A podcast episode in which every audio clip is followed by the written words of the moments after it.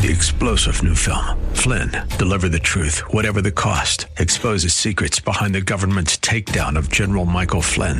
Flynn knew what the intel world had been up to. He ordered the first audit of the use of contractors. This set off alarm bells. He told the truth. He was the most dangerous person for Donald Trump to hire. They had to get rid of Flynn. Flynn, deliver the truth, whatever the cost. Available now. Watch it today. Go to salemnow.com. Salemnow.com. I kill a communist for fun. But for a green card, I'm gonna carve him up real nice. Hmm. Seems like an appropriate button to begin. I kill a communist for fun. But for a green card, I'm gonna carve him up real nice. All right, today we're going to talk about how the FBI just raided Mar a Lago, Trump's private home, our former president's private residence. Um, we're going to get all into it. So just get ready for it. But first, let's listen to Nancy Pelosi because this dum dum just went on to national TV and said this, and I wanted you guys to see it. We still support the one China policy. We go there to acknowledge the status quo is what our policy is. There was nothing disruptive about that. It was only about saying China is one of the freest societies in the world. Don't take it from me. That's from Freedom House. Let's it's talk a, strong a little bit. democracy, Yeah. courageous people, and and it, it's just I don't know why it is. Uh, except there's some commercial interests who would like to diminish uh, the relationship. That, my friends, is the sound of somebody who's owned by the Communist Chinese Party. Um, that was that was the Speaker of the House just saying that a genocidal country, yes, the the Biden administration, even this isn't just conservatives, the Biden administration has agreed and declared that communist China is committing genocide against an entire group of its population. I'm not even going to go into all the history of it. It's in many previous episodes. But the ridiculousness of the Speaker of the House, third in line to becoming President of the United States, two heartbeats away from becoming leader of the free world, is saying that China is one of the most, what, the, one of the freest countries in the world. With that being said, um, let's get into today's show. We're going to talk about Trump getting raided by the FBI. We're going to give you a little rundown on the Presidential Records Act because that's what they're claiming this is all about. Uh, the fact that they just crossed the Rubicon, that's an important concept that we need to address. And uh, now we're learning the connections between the judge who approved the FBI raid and guess who? Jeffrey Epstein. So just buckle up for this one, you guys. It's going to be a lot. I did a lot of research on this. I'm actually filming this really late at night because I spent uh, much more time than I thought digging into this. I really wanted this to be chock full of helpful information instead of me just ranting because I think all of us are frustrated, right? I tried to find as much as I could, even from decades ago. I have a clip from Ron Paul that I'm going to show you of him warning that this could potentially happen. Um, but I put a lot of work into this one. I hope that you guys learn a lot and I hope it allows you to take this information and then move forward into healthy, serious conversations with people around you that are not paying attention right now and they think this is just politics as usual. Let's get into it.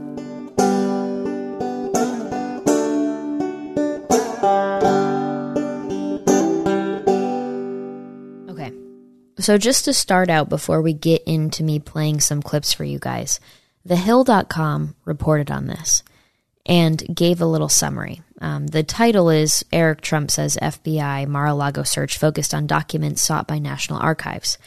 Um, into the article, it says the raid followed reporting earlier this year that the Justice Department had been asked by the National Archives to look into the former president's handling of records after more than a dozen boxes, including some containing classified information, were recovered by archive officials that Trump should have turned over.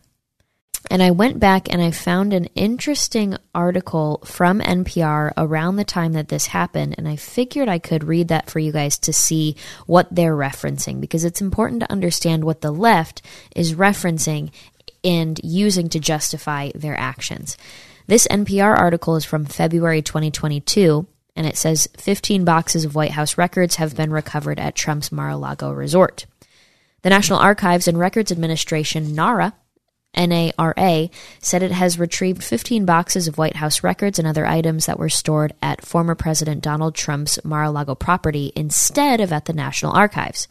As first reported by the Washington Post, the documents retrieved last month from the Florida property contained important records of communication, along with Trump's self described, quote, love letters, end quote, with North Korean leader Kim Jong un, as well as a letter addressed to Trump from his predecessor, former Barack Obama, or former President Barack Obama.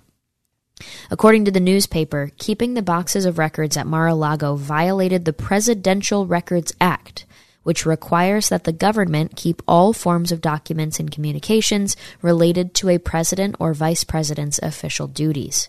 As required by the Act, the records discovered at Mar a Lago should have been transferred to NARA from the White House at the end of the Trump administration in January 2021. Quote, an archivist, David Ferrero, Ferriero, Ferriero Sorry, David. Uh, he said, quote, the Presidential Records Act mandates that all presidential records must be properly preserved by each administration so that a complete set of presidential records is transferred to the National Archives at the end of the administration, end quote. In a statement released by the National Archives Public and Media Communications, the agency said that it arranged for the transport of 15 boxes containing the presidential records from Trump's Florida property last month, quote, following discussions with President Trump's representatives in 2021. Representatives for Trump informed NARA that they are continuing to, quote, search for additional presidential records that belong to the National Archives. Trump advisors told the Post that they deny any nefarious intent and said the 15 boxes contained mementos, gifts, letters from world leaders, and other correspondence. News of the boxes discovered at Trump's Florida residence comes a week after the archives turned over damaged White House documents from Trump's administration to the White House Select Committee investigating January 6, the insurrection on the U.S. Capitol. Hundreds of pages of documents were either taped back together or arrived at the archives still in pieces, the Post reported. The only way that a president can really be held accountable long term is to preserve a record about who said what, who did what, what policies were encouraged or adopted, and that is such an important part of a long term scope of accountability, beyond just elections and campaigns, said presidential historian Lindsay Chervinsky. Gosh, guys, I cannot pronounce anything. Chervinsky who told the Post that. Okay, so that gives you some context. This is again back from February 2022. So this discussion on these these documents that are at the White House, all they had to do was ask, and then Trump apparently said, "Okay, well, we'll continue to look for whatever else you're seeking out." But there's this connection here to January 6th. That brings us back to what's going on now. So on Monday, it was announced. I'm filming this Tuesday night. On Monday, it was announced that President Trump's Mar a Lago personal private home was just raided. That has never happened before in U.S. history. The idea of doing that to a former president is just unprecedented, uncalled for, and ridiculous. Very, very, very dangerous and politicized, especially knowing that he's probably going to run again. And so it's, you can look at it as one side of the political aisle in our nation attacking the leader of the other, the potential leading candidate for president. To weaponize the justice system against him is very, very concerning because it's not like they're actually seeking justice. They're trying to intimidate and show force by weaponizing the bureaucracy against this man who is trying to gain political power via the democratic process. So, that brings us to the next thing. Eric Trump was actually the one who had to notify his father, and I found the interview that he did the day of the raid to be quite interesting. And um, I've got to say, I I felt for him. I was Sean. In fact, I was the guy that got the call this morning, and I called my father, and let him know that it happened. So I was involved in this all day, and you know, welcome to politics in you know in the in the you know 2000s. Um, Sean, my father never got so much as a speeding ticket in his life, you know, until he made one decision, and that's to go down the escalators of Mar-a-Lago and spend a lot of money and go and actually fight for this country for the first time. And he did a better job than anybody has ever done. And they started coming after him. The Washington Post, the day he won, 2016, the day he won, November 8th, That night they wrote an article. This is when impeachment begins. He wasn't president. He hadn't been elected for less, you know, for five minutes at that point. And they start, this is when impeachment begins. And then he's impeached the first time. And then he was impeached the second time. And they slandered him. They belittled him. You know, they went after him. They went after all of us. There's no family in American history that has taken more arrows in the back than the Trump family every single time. And you know what? It's gone on past politics. You look at the attorney generals, you look at district attorneys all over the country. All they want to do is they want to get Donald Trump. They raise money on it. They send fundraising emails about it. They brag on camera about it. They go after him. They subpoena him. I'm probably the most subpoenaed person in the history of the United States. Every single day we get another subpoena. And they do it for one reason because they don't want Donald Trump to run and win again in 2024. And Sean, that's what this is about today.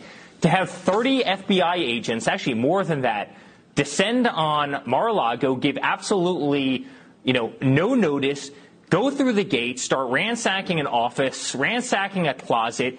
You know, they broke into a safe. He didn't even have anything in the safe. I mean, give me a break. And, and this is coming from what? The National Archives? Yet, you know, Hunter Biden, he's a firearms crimes, uh, prostitution, illegal drugs, um, you know, shady deals with everybody around the world. And by the way, it's all on his laptop for the whole world to see. In his own writing, in his own words, corroborated by everybody.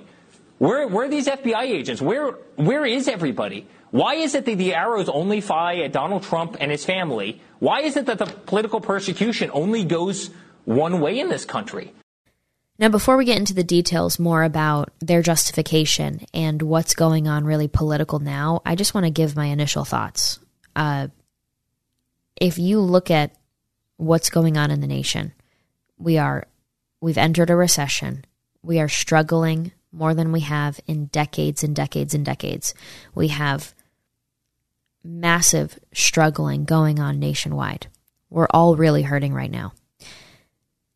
And I think what we're also seeing is the fact that a lot of people who kind of fell for the political games of the left and maybe they believed that yeah Trump's an evil racist. He hates people and he hates women and he's mean and and he's a bigot. All this kind of stuff. I think once they were able to realize oh wait those were just ridiculous political accusations from one side and it's actually Trump's policies and results that benefited me and my family and my fortune, my finances, my home, my life. It was President Trump and it was the ideas that he embodied, not President Biden. President Biden campaigned on unity. President Biden campaigned on getting us out of problems, but he's only made things worse. He's only been divisive. He's only been hateful, and he's only been a failure in terms of bringing up our country out of this pandemic mess that was, in what I personally believe, manufactured because of the overreaction by bureaucrats and people that were not elected into power, that were given way too much power, way too much spending money to have their little policy solutions in DC that were federalized and top down approaches that infringe on our freedoms at a community, local, and state level. Now, because we're all starting to realize this, I don't know if you guys have noticed, but there's a lot of videos online of like uh, Sav, I think Savannah Hernandez, she'll go to like a gas station and she'll talk to people that you know they're probably democratic voters and they've talked about how they used to be. And they're young and they're they're people of color you know what i mean? Like they're young hip fun uh, city people of all different backgrounds. And she's asking like what do you think about trump versus biden? And a ton of them are like i actually would love to have trump back. You know i feel like i had the the blind taken off my eyes after the last couple years seeing Biden and the left versus what Trump had with us. I could at least put food on the table when I had Trump. I could at least take care of my family when it was Trump. And people are realizing, "Oh yeah, the mean tweets not so bad now." All of us are kind of waking up to that. And it's fascinating because we're entering the midterm 2022 elections and you're having people I don't want to say now that they're woke but but they are awakening to the fact that they have been lied to and they have been used as political pawns and in a very divisive and divisive and manipulative way. They're starting to wake up to this. And as we're waking up to this I think the left is noticing that.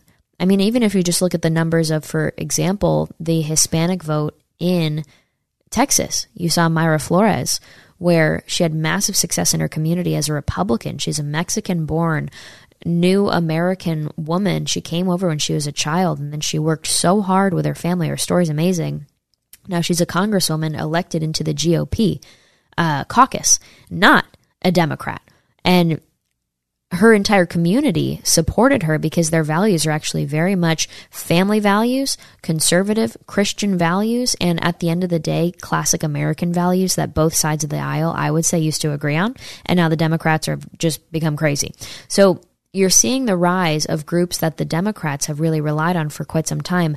They are now realizing, oh, wait, it's time for me to go and be more common sense and realize that the right isn't so bad. The right actually focuses on making it easier for American individuals and families to thrive. And then when it comes to some issues, maybe they disagree with us. But at the end of the day, it's okay to disagree on issues and we can work those out later. The left is advocating for policies that completely destroy our ways of life. So as we're all realizing this, the left sees that change happening and they see it in the polls. And in the disturbing trend that we're seeing now, as the the hearts and minds of Americans are shifting, the left recognizes that and they realize there's no campaign solution to get them out of this mess. There is no way that they can crawl out of the hole they have dug themselves other than using force.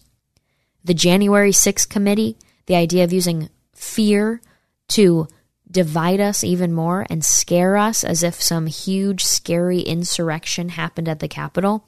None of those edited pictures, none of those scary headlines, none of those. You remember the, the tickers for COVID where they would count the death toll on the side and then they got exposed for the fact that they just keep that up to freak us out? All of that's not working anymore because we can't even put food on the table, because we're paying $100 to fill up our gas tank every time, because our grocery bill has doubled. All of that, it's not working. And so they realize there's no real way to manipulate us with fear or simple campaign tactics. They have to weaponize the government against us now. They have to use force. They have to hit us when we're down.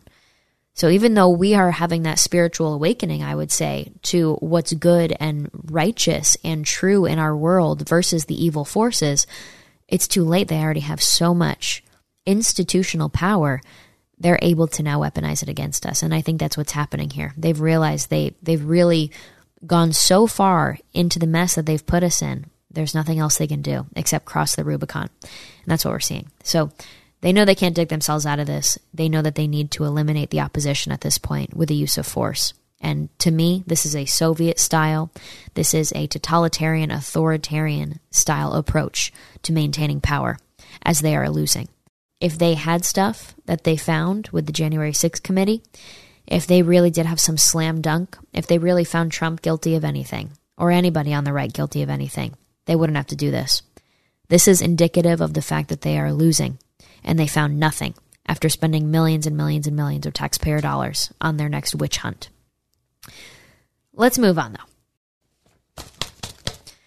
One of the things that really caught my eye was the fact that they are using the Presidential Records Act. Because, like my friend Amber Athey said, she tweeted recently, a violation of the Presidential Records Act bars someone from running for political office again. The LA Times reported this back in February when Trump returned 15 boxes of documents to the archives. Paying attention yet? Amber's spot on. Um, and everybody really caught on to this immediately because it's that obvious that that's what they're doing. Like I said, you guys, they have nothing against him right now. They have nothing that they can use against him to stop him. They see the numbers leaning more and more in his favor, or at least in the conservative favor. And they're going, crap, what are we going to do? Oh, wait, we could probably ban him from running for office ever again, and just remove him from the political process.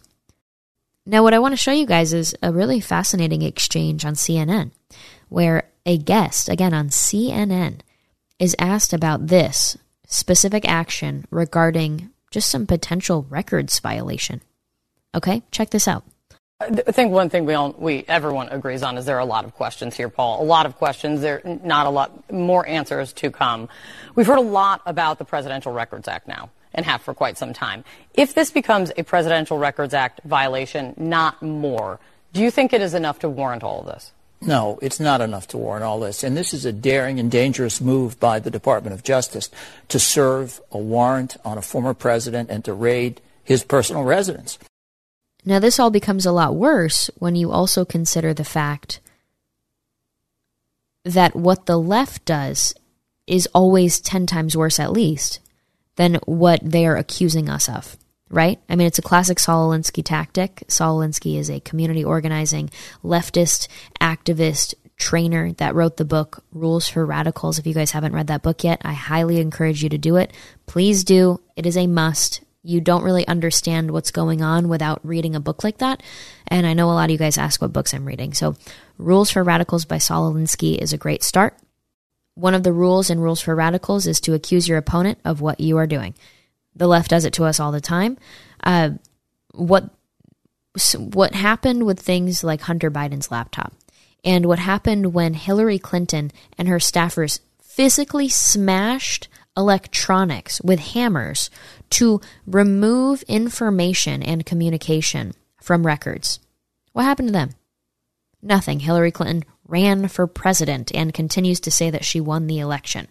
Just to really hammer it home, this is actually an exchange that really fascinates me all the time when a guest on a mainstream media platform brought this up somebody who is absolutely disqualified from becoming president. They destroyed blackberries with hammers in the State Department. That's not what That's, we wanted the president to say. Actually, and by Evan, the way, Evan, Evan, no, Evan, and hold by on. the way, Can you fact check that? Hang on, hang on, hang on, hang on, hang on, hang on, hang on, Evan Perez. Hammers, fact check that for me, please, on the fly. Uh, yes, they did, Brooke. Uh, as, as, uh, as you mentioned, there were uh, 13 devices, mobile devices, and five iPads that uh, the FBI said that you know in some way were used with with her private email server, and they did, in some cases, just destroy them with hammers when they were done using them. She said that's a pretty good way of just. It's truly fascinating, right? Now, the the level of insanity on this is disturbing I guess that's a nice word to use. Disturbing. Again, when you consider what the left has done, what the Hillary Clinton, who ran for president, what she did to her records, the things she did when she was in positions of leadership, the things the son of the president currently does, the communication between the son of the president and his business partnerships that talk about the favors they gave to business partners and the exchanges of money, including to the President of the United States. All of this stuff, apparently nobody in our federal government cares about that, but they will raid the personal residence of the former President of the United States. It is insane to me. But I really love to remind myself that it's actually not that crazy because this is just yet another example of how the deep state behaves. Here's an article by The Federalist, and if you know me, you know I love The Federalist. It's by Margot Cleveland. It's called Search Warrant or Not Americans Have No Reason to Believe the FBI Raid on Trump Was Justified. I'm going to read this for you guys because it's that good. After news broke Monday evening that the FBI had raided former President Donald Trump's Palm Beach, Florida home at Mar a Lago, the right immediately expressed outrage and warned that by targeting a former president and political opponent, the Biden administration had crossed the Rubicon. The left, for its contribution, highlighted the federal statute that provides a person who unlawfully conceals government records shall be disqualified from holding any office under the United States suggesting that the raid's apparent focus on supposed missing classified documents may render Trump ineligible to run in 2024. Beyond the constitutional problem with that theory, the U.S. Constitution establishes the minimal qualifications to serve as president, and Congress cannot expand on those. That theory of the raid merely confirms conservatives' outrage over the DOJ's continued interference in Americans' electoral preferences. So that's a good point, you guys. And this is why I love the Federalist. They keep it simple, they keep it plain, they keep it very clear cut of what should be, what should be the case in our country. And one of these things is this idea that, like, wait a second, who the heck set the rules? Congress is now making new unconstitutional rules that go against what the Constitution says for the requirements for someone to run for president? Since when can Congress declare who can run for president? The whole point is that these are supposed to be separations of power. And yes, you should be able to check each other, and that's the whole point checks and balances in our government. But why should Congress be able to decide who can even obtain power in the executive branch? That's that doesn't make any sense, and it's not what the Constitution says. So that was a good reminder. Because sometimes we can get all caught up and then forget wait, what does the Constitution even say about this? So, back to the article. Another theme soon emerged, bandied by those feigning a more balanced tone, that the raid was clearly justified because, quote, a judge had to sign a warrant. In a similar vein, another segment of politicians and pundits played the news as disconcerting, but withheld judgment pending further details from Attorney General Merrick Garland and FBI Director Christopher Wray, calling on both to promptly provide the American public with an explanation of the circumstances that could justify the raid of a former president's home.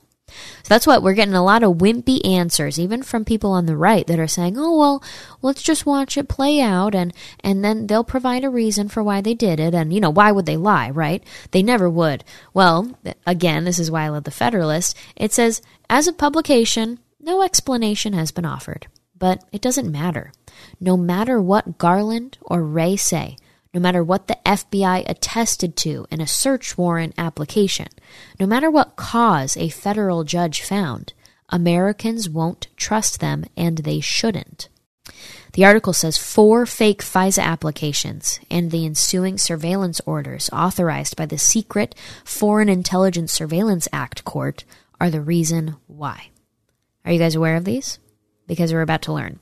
I love this. This is like homeschooling, but for the citizenry, and I love it. Okay, when the public learned that the department had obtained a warrant to survey former Trump campaign advisor Carter Page, the government and the media cartel assured Americans that the FISA court would only authorize such wiretapping if probable cause supported the surveillance. Are you tracking?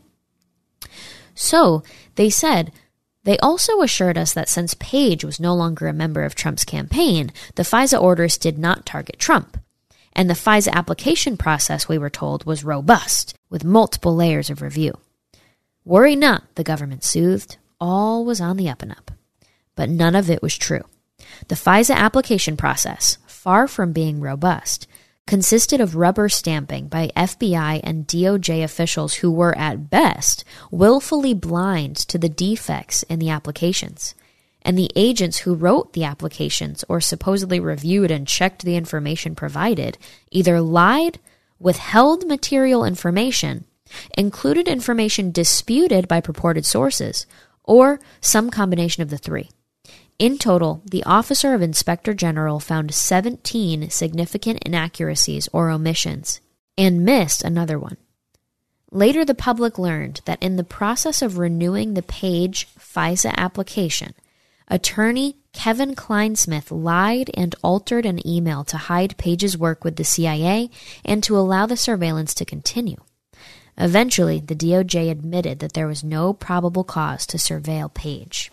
Eventually, the DOJ admitted there was no probable cause to survey Page. Americans would also later learn that, notwithstanding the claims that wiretapping of Page did not reach Trump's team, that the surveillance did indeed sweep up campaign communications and later conversations between Page and Trump advisors.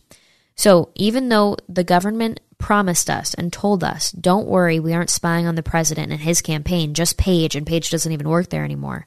What do you know? They were actually spying on communication between Page and Trump's team. Shocker. Equally damned was the FISA court, which approved the four warrants based on double and triple hearsay of unknown and unverified sources and based on media reporting. Even if every word in the applications were true, the lack of verifiable sources rendered the applications insufficient as a matter of law to establish probable cause. Yet, the FISA court issued not one, but four surveillance orders, none of which were legally justified. The DOJ, FBI, and the courts likewise proved themselves untrustworthy in the case against Michael Flynn, a lieutenant general who served this country with bravery and honor for decades the FBI opened up an investigation into Flynn shortly after receiving false information from Stephen Halper that implausibly claimed Flynn left Cambridge with a young woman with Russian roots. Then, after FBI agents decided to close the investigation against Flynn as unfounded, the seventh floor intervened and a kill shot was taken against Trump's incoming national security advisor. So a leadership decision was made after it was decided, you know what, these claims are unfounded, we got to stop this, some person in leadership at the FBI stepped in and said, uh uh uh, we're still going to go after him.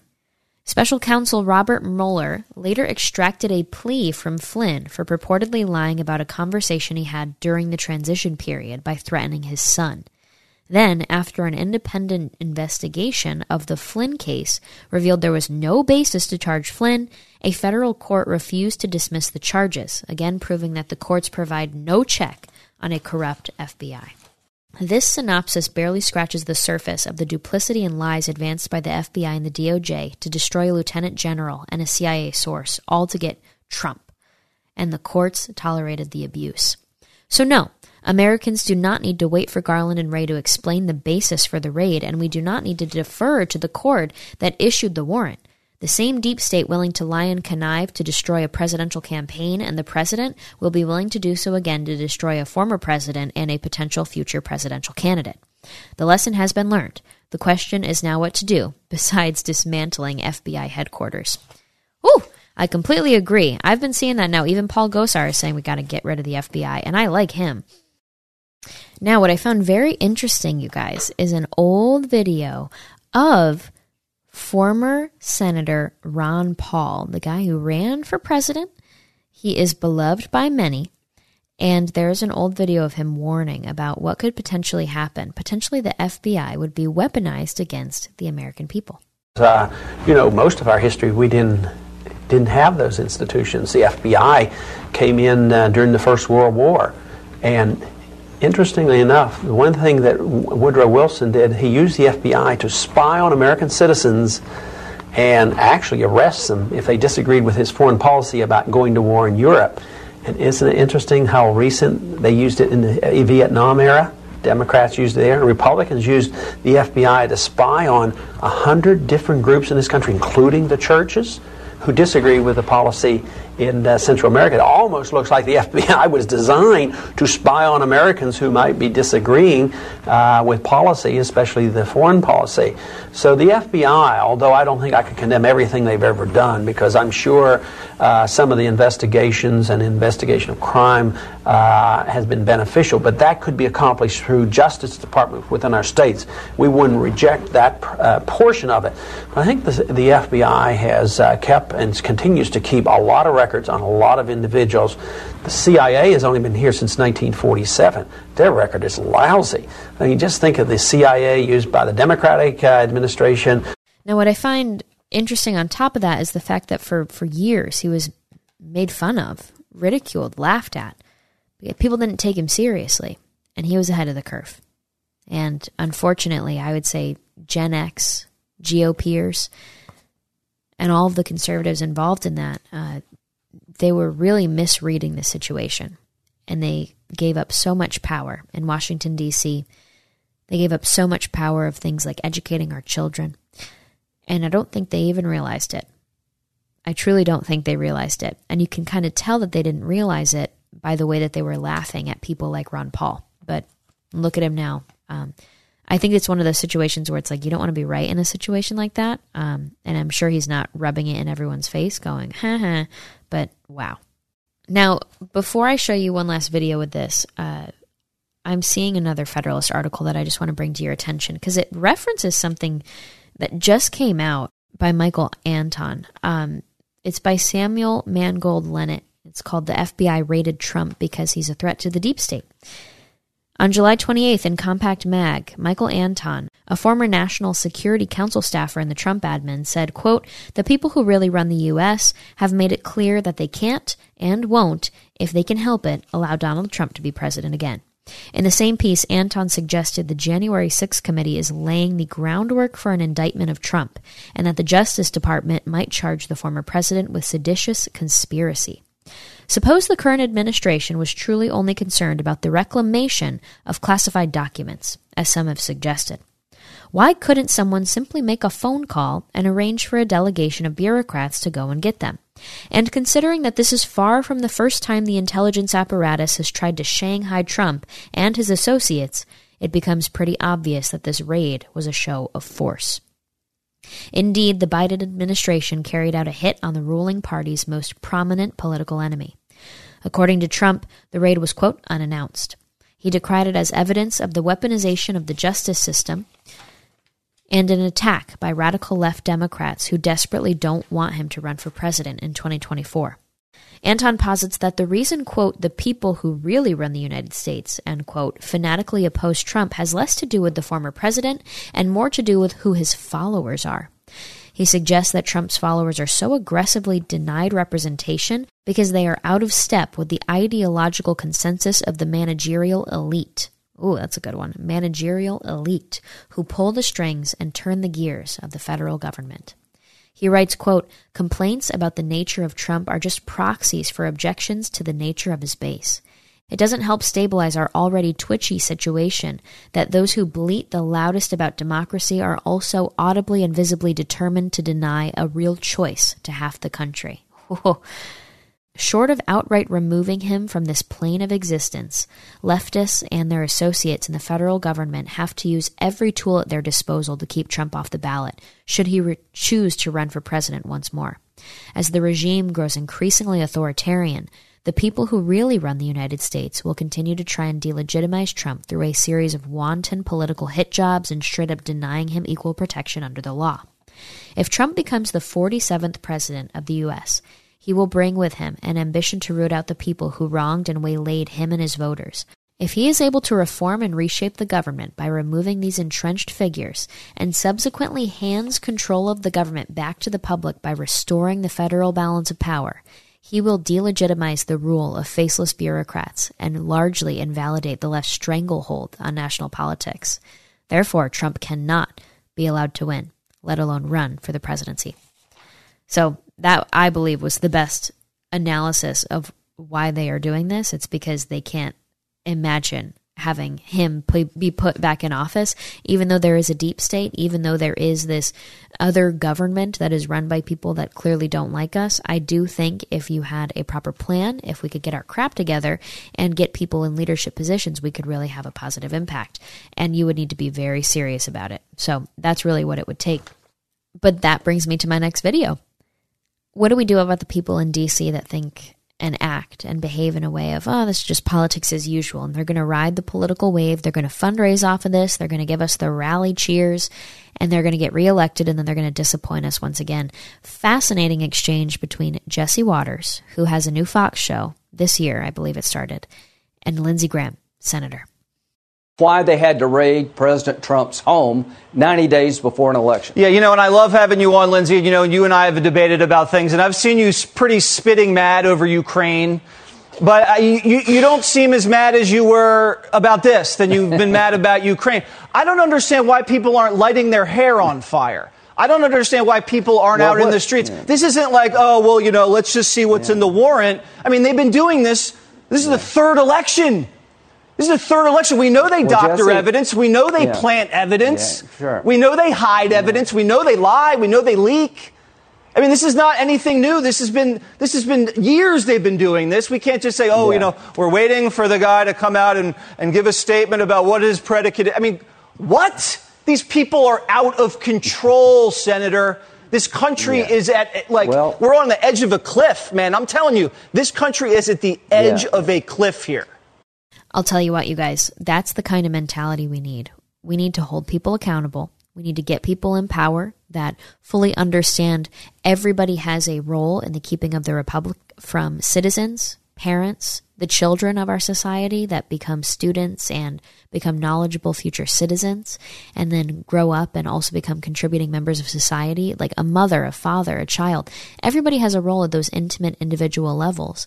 And then you have small community unit groups and then local government, state government, federal government.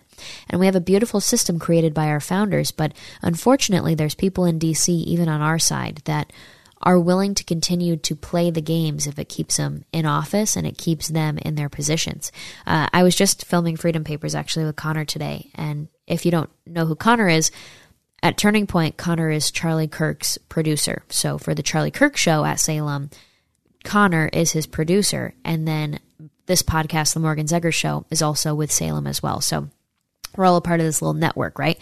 And I was talking to Connor, and he told me that Charlie and him, they were talking and they used this new term on the show of um, raid me last Republicans, I believe is what it was. And I found that fascinating. Everybody always thinks, well, if I just comply, if I just stay good in their eyes, then I won't be attacked, right? They won't come for me. No, no, no. They'll come for you eventually. But these raid me last Republicans are really the big problem right now. So that reminded me, that exchange reminded me of what Connor was telling me about this phrase. And I don't tell you this to be negative, I tell you this to be practical. I hope you guys understand that by looking at social media and feeling concerned, that's totally normal. I hate saying these things of like, oh, I'm just going to go outside and not worry about what's what I see on the news and I'm not going to care about what's on social media. No, it's not you being affected by what you see on social media. It's you seeing that there's some really dangerous and bad things happening in the country. And yes, it should be very natural and primal for you to be concerned because if you have something that you want to defend and protect and keep going, whether it's your home, your family unit, your children, your relationship, your marriage, all these things are, are beautiful. And the whole point is that in America, we should live in a society of security and safety at the most basic fundamental levels compared to what other people around the world have. And when you see these scary headlines like president of the United States just or former president of the United States just had his home raided by out of control corrupt bureaucratic agencies that are weaponizing federal force against him yeah, your heart should start beating a little faster, right? And so there are political things that we can do to save this. I do believe elections matter. It's not too late for them to just no longer matter anymore. If we got people into power that understand the role of the federal government versus state government and had a deep appreciation for the Constitution and our, our founding and what our country was built on. And they had a desire to get our country back to the limited federal government that it was intended to be. That could have a huge positive impact. If we elected a president in in two years in 2024 who had massive plans to restructure the federal government again back to the original intent. That would be very positive. So we have the midterms coming up. We have the 2024 presidential election. We'll have to keep an eye on that.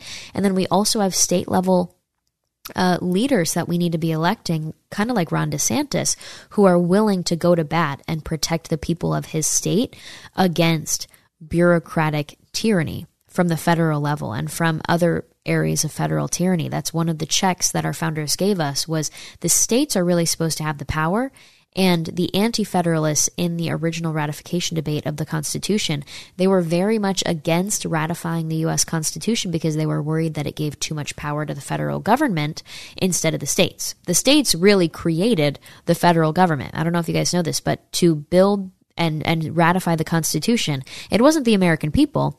The American people were members of states, they were citizens of states, and then the states voted to ratify the Constitution and join the Union. So they created the union, and we have to remember that state power is really where it's at. So that's another positive solution we can focus on. Who is in charge of the things in your state? And what do the people in charge of your state think of things like education and local power versus federal power versus state power?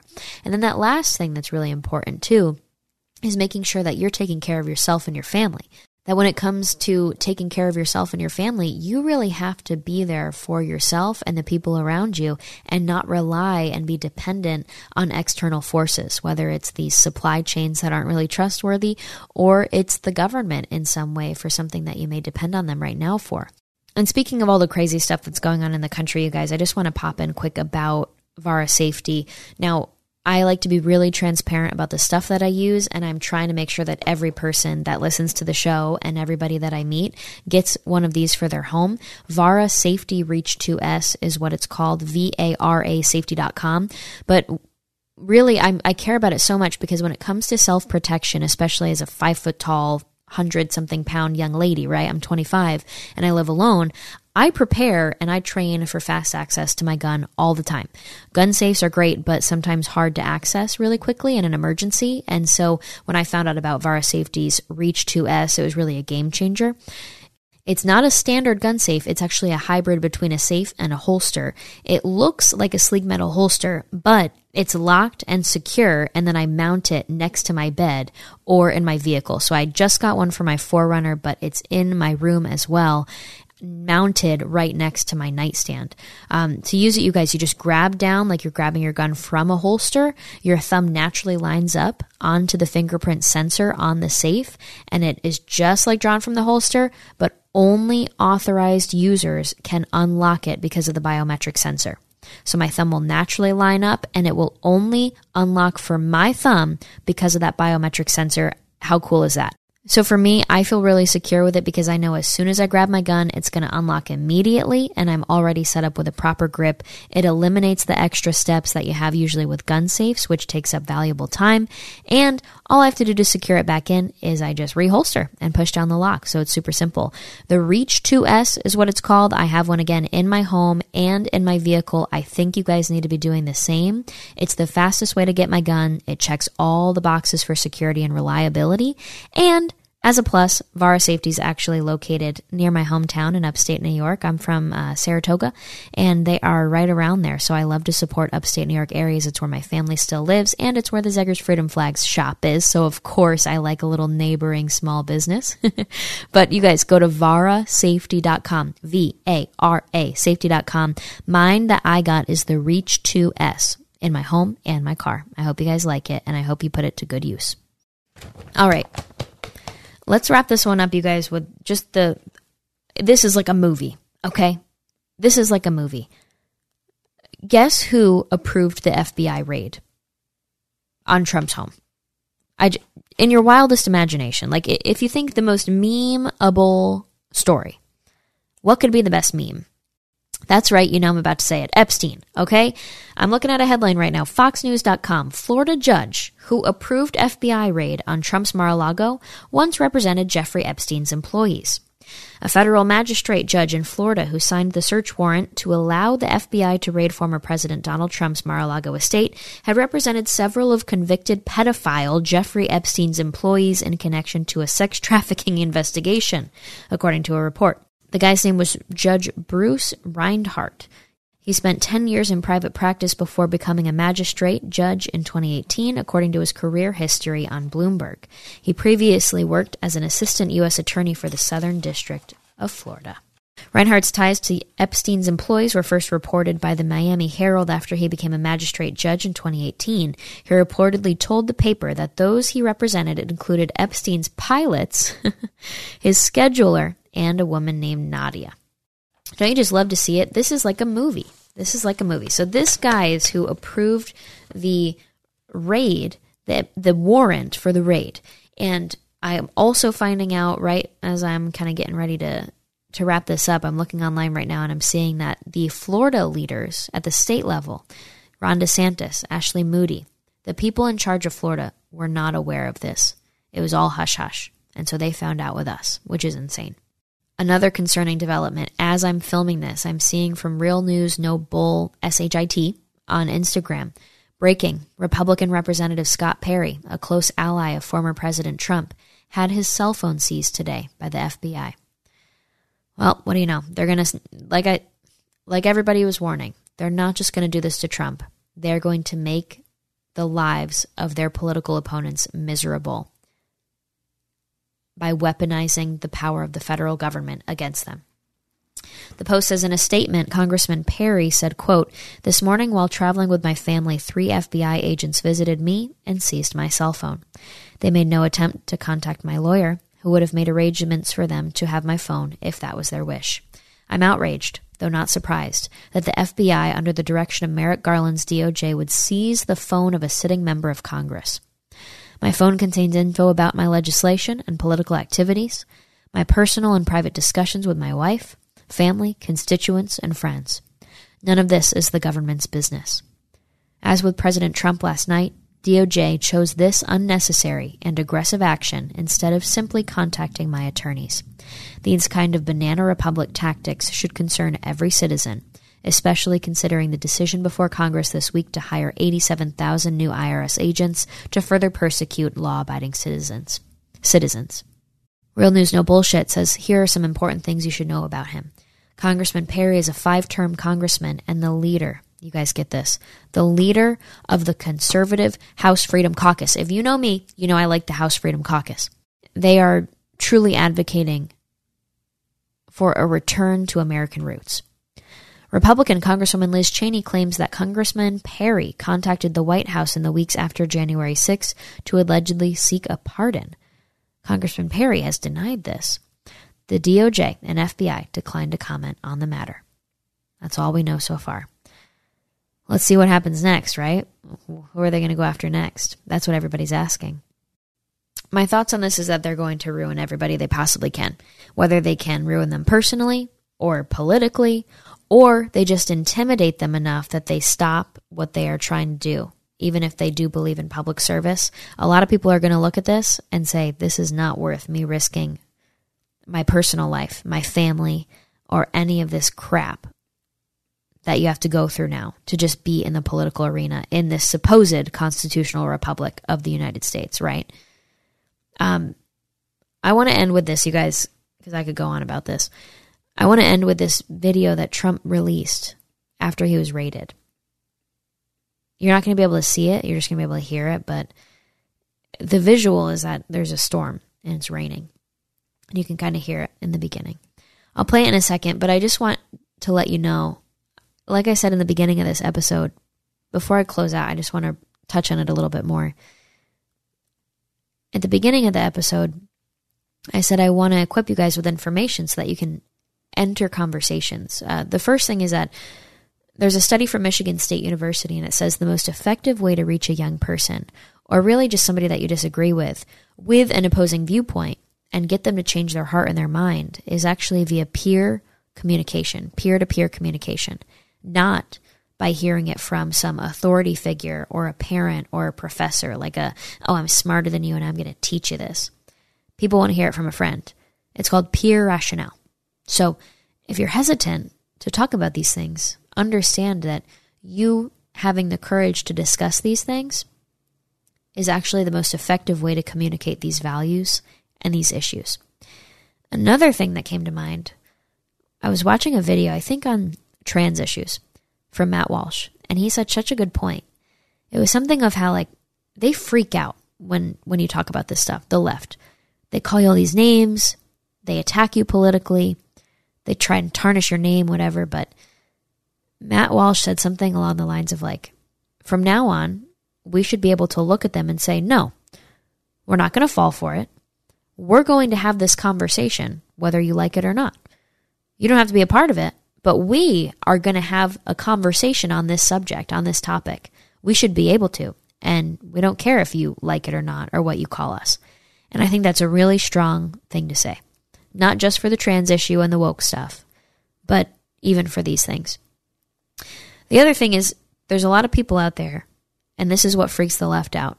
There's a lot of people out there that maybe voted against Trump in the last two elections. Maybe they voted for Biden. Maybe they fell for some things, right? I honestly don't blame them. And I talk about this in my speeches a lot when I speak to young people that it's not right for us to judge other young people that have been lied to and brought down the wrong path by pop culture, by the, the godlessness in our society. A lot of families have never even been to church, by the crap that we're sold on the mainstream media, in classrooms, the stuff we're not taught about in classrooms, the cultural behaviors that pop culture and TV shows and music push onto us. So, whether it's culturally or socially or politically, I don't really see anything good about us judging other people for maybe making mistakes. And that includes like doing something like voting for Biden, right? It's easy to laugh at them. It's easy to judge people. Like it, it's easy to judge people that believe what society has sold them, the lies. And then it's it's a totally harder step to look at that and say, I want to try and still reach them because I believe if they had the truth, they would probably be on my side.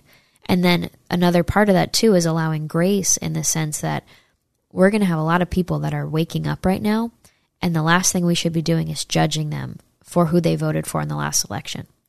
What we need to do is realize this is a time for us to unite against some evil forces at a much higher level. And if we can come together on some things that we should all fundamentally agree on, I think we'll be in a much better position to handle what's coming versus turning to people that are maybe looking at our side and going, oh, maybe they were actually right on some things all along and laughing at them or saying it's too late or whatever. You know, you made your bed, now lie in it. Where's my gas money? Like you owe me a bill for how much gas money I'm paying because of your vote for Biden. This is a time for us to be having really serious conversations with our peers and with the people in our lives. It's not the time to be shutting down communication. But with that being said, I'll keep my eye my eye out on any new developments in this story, and I hope you guys do the same.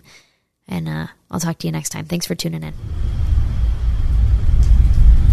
We are a nation that has the highest inflation in over 40 years, where the stock market just finished the worst first half of a year in more than five decades. We are a nation that has the highest energy cost in its history and we are no longer energy independent or energy dominant, which we were just two short years ago.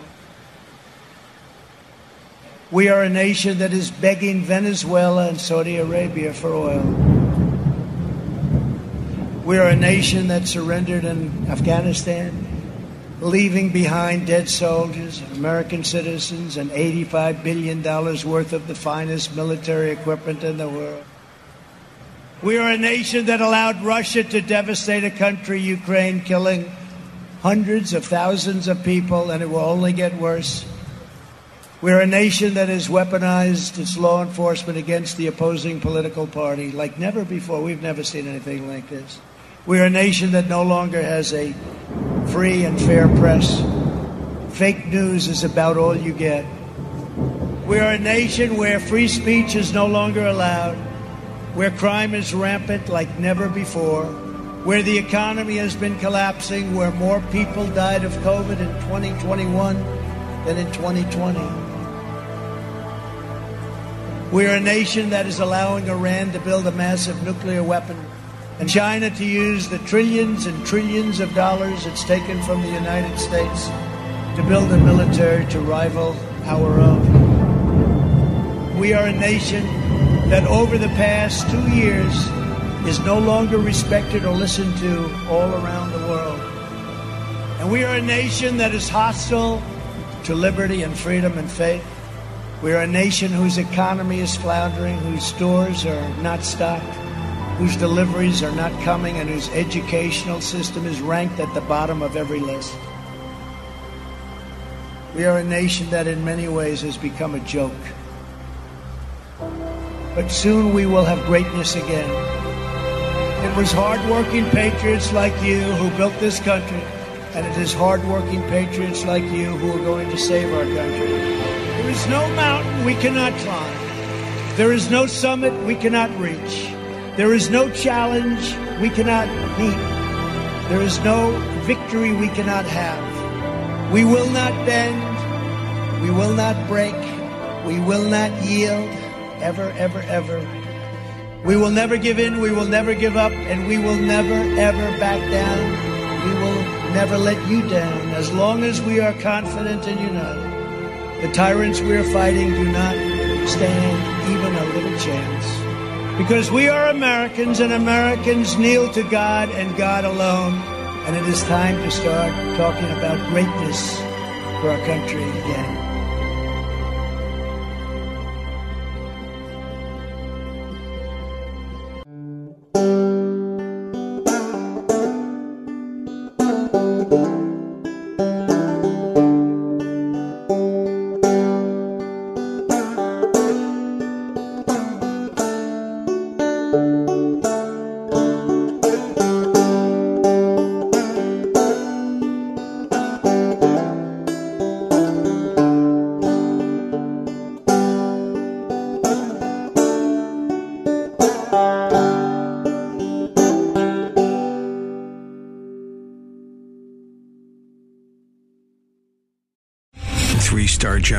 Michael J. Flynn, head of the Pentagon Intelligence Agency, knew all the government's dirty secrets. He was one of the most respected generals in the military. Flynn knew what the intel world had been up to. He understood its funding. He ordered the first audit of the use of contractors. This set off alarm bells.